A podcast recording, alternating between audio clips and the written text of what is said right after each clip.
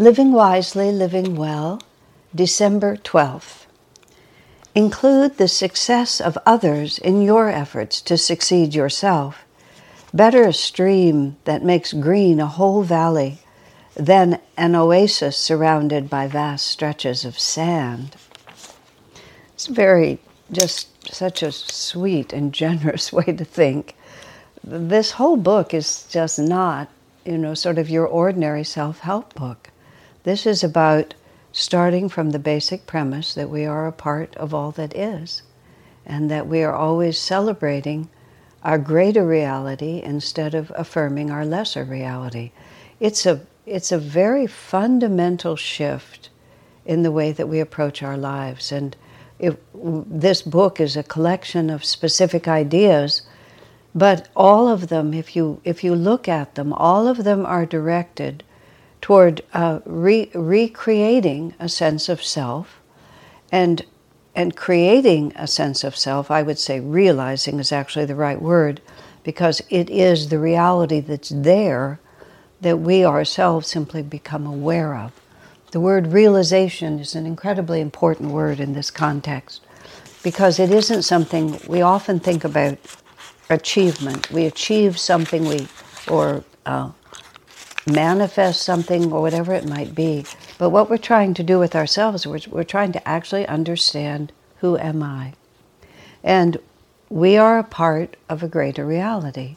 If we look at the ailments of our culture at this time, which are extremely pronounced in this year 2020 when these uh, are being recorded, um, they're extremely pronounced. They seem to be extremely complicated and interwoven, and every issue that we approach is a, an incredibly snarled ball of involvement with every other issue, but there's a fundamental false premise behind everything that is that ails our society at this time. And this is that I as an individual ego am separate, am, am not part of a greater reality. But my individual ego is my reality, and my responsibility is to please it and protect it, to please and protect my individual ego. Whereas the actual living reality of the planet that we're on is that we're all one vast interconnected web of consciousness.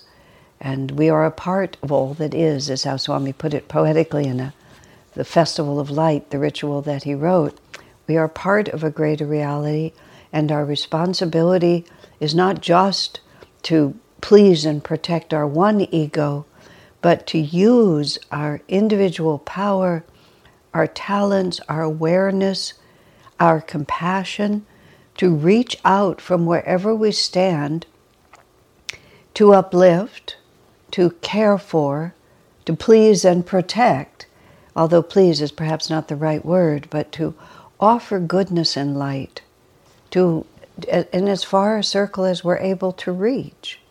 And if the whole planet lived that way, because it also comes down to simple questions like how much is enough? Just how much is enough? I know a friend of mine who was a high school student, a high school teacher. He did an exercise for his class, just this was decades ago, to help them understand the distribution of resources on the planet. And he brought in a huge pile of candy, huge pile of um, candy bars that the children really wanted.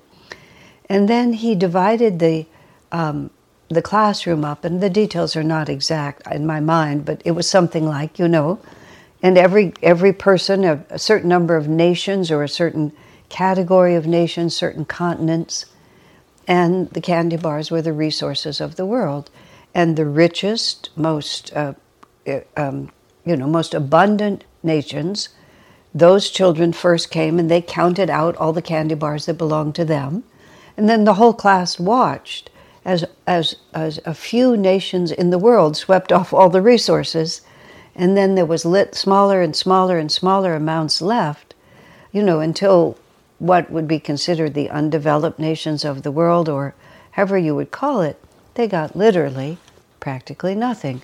So you see some one person representing the USA or so Switzerland or some other country like that, holding more candy than they could ever consume.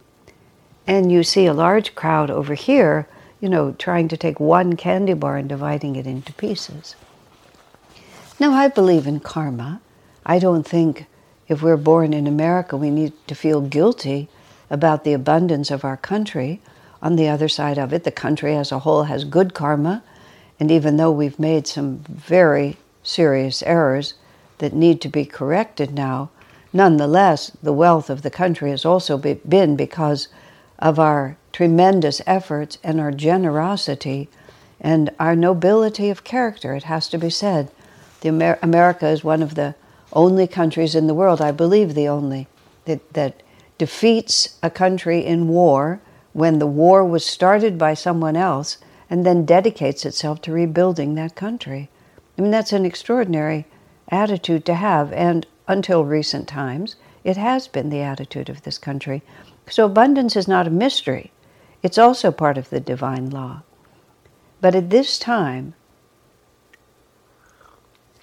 at this point in history, at this extraordinarily critical juncture, where in many ways the future of the whole planet is really teetering in the balance, but far more importantly, the individual um, well being, and I don't just mean the comfort and the pleasure, but the deep well being, the well being that lasts long beyond this little world that we're living in now, long beyond this little ego that we're trying so hard to protect and please.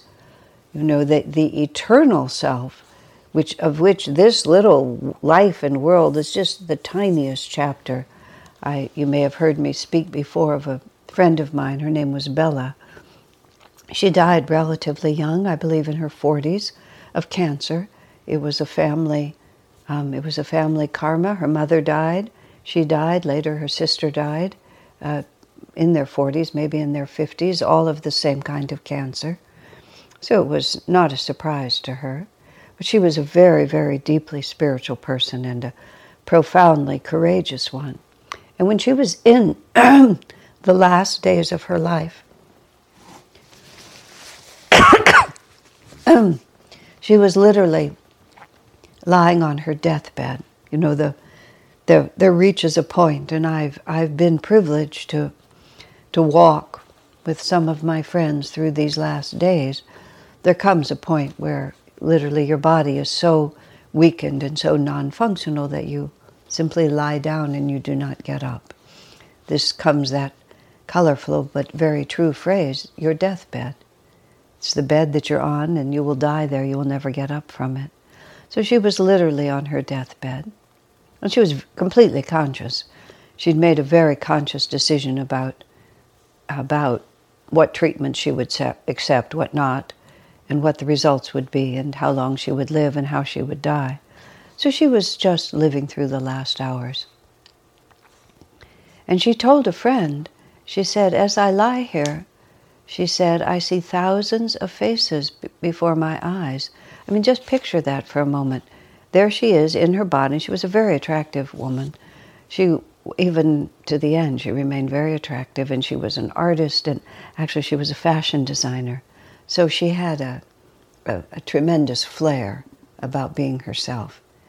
And so she was there, and she knew that she would never get up from there and that it was over. And she said she was seeing all these faces come in front of her. She was having visions of the other world. And she said to her friend, she said, every one of those faces was my own in one incarnation or another. Now, just think about that. Think about when you look in the mirror every day and you look at this face. You know, I, I always, it's taken me a long time. This face has ne- never looked like my own face to me. I've gotten used to the fact that I recognize it naturally. I see photographs, I see it on video. I, I know it's me, but it's never really felt like me. Partly, I think my skin should be darker. and when I actually see, when I went to India, and even when I see Africans, they look more normal to me than this looks to me, but so be it.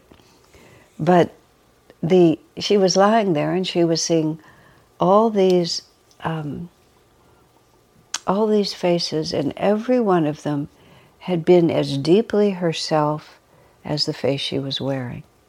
Now, already, of course, she's mm, far removed from the reality of the person she had been, uh, being Bella up until that point, because her body and her body and spirit were very separated, and there was just you know just a very thin thread between her and her body, and she was watching it fray like this.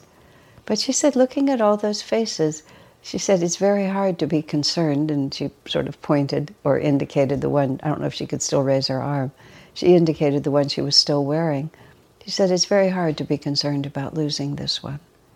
And now that's one way to look at it. That's one way to think about it, which is we ourselves have just been so many different souls and not souls, so many different bodies in so many incarnations in so many countries in so many cultures. You know, this this idea of just drawing this little fence and trying to protect and please this little one, it becomes ludicrous. Especially if you think about the lack of reality of time. So Swami just, he keeps giving us, we're trying to approach this huge, profound revolution of consciousness in which I am just a bubble in the vast ocean of infinity moving in this particular river, you know, and encouraging, Swami is encouraging us to stretch out our arms and move in the whole river instead of contracting ourselves and trying to just keep this one little one safe. Swamiji talks about the time he brought uh, some friends from Italy, um, and he it, the group went to Disneyland because, of course, Disneyland is very famous, and he and, and the father of the family, who was who had taken very good care of his children and his wife his whole life, and had a very protective sense.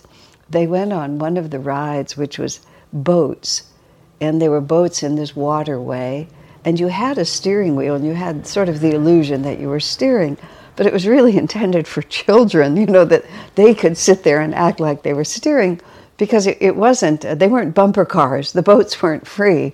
The boats would go in what sort of felt like a, a free pattern, but in fact they were on a track and they were being moved. But he just didn't realize that. And he felt he had to, as if he were driving a car, just be in charge of his boat, you know, and he didn't want to be distracted by anybody calling to him from another boat because he had to keep his boat, you know, from tipping over the father's responsibility. I And of course, he gradually realized that he was being tricked and was very good humored about having played it a little bit foolishly. But that's us. That's us, friends we have this idea that we have to protect and please this one little one, and we think we're actually separate. We're, as in fact, we're part of this great river of consciousness. And we do have to make decisions. You know, we, there are times when we have to decide, and it appears as though our decisions really have an effect on us. But if we stand back just a little bit, we see this great, you know, uh, what I would call it, I would call it field of karma, this great magnetic force, the wind, the wind of spirit, which is which is moving us. And yes, within that, we can change our costume and we can choose a different color and we can fix our hair a little differently.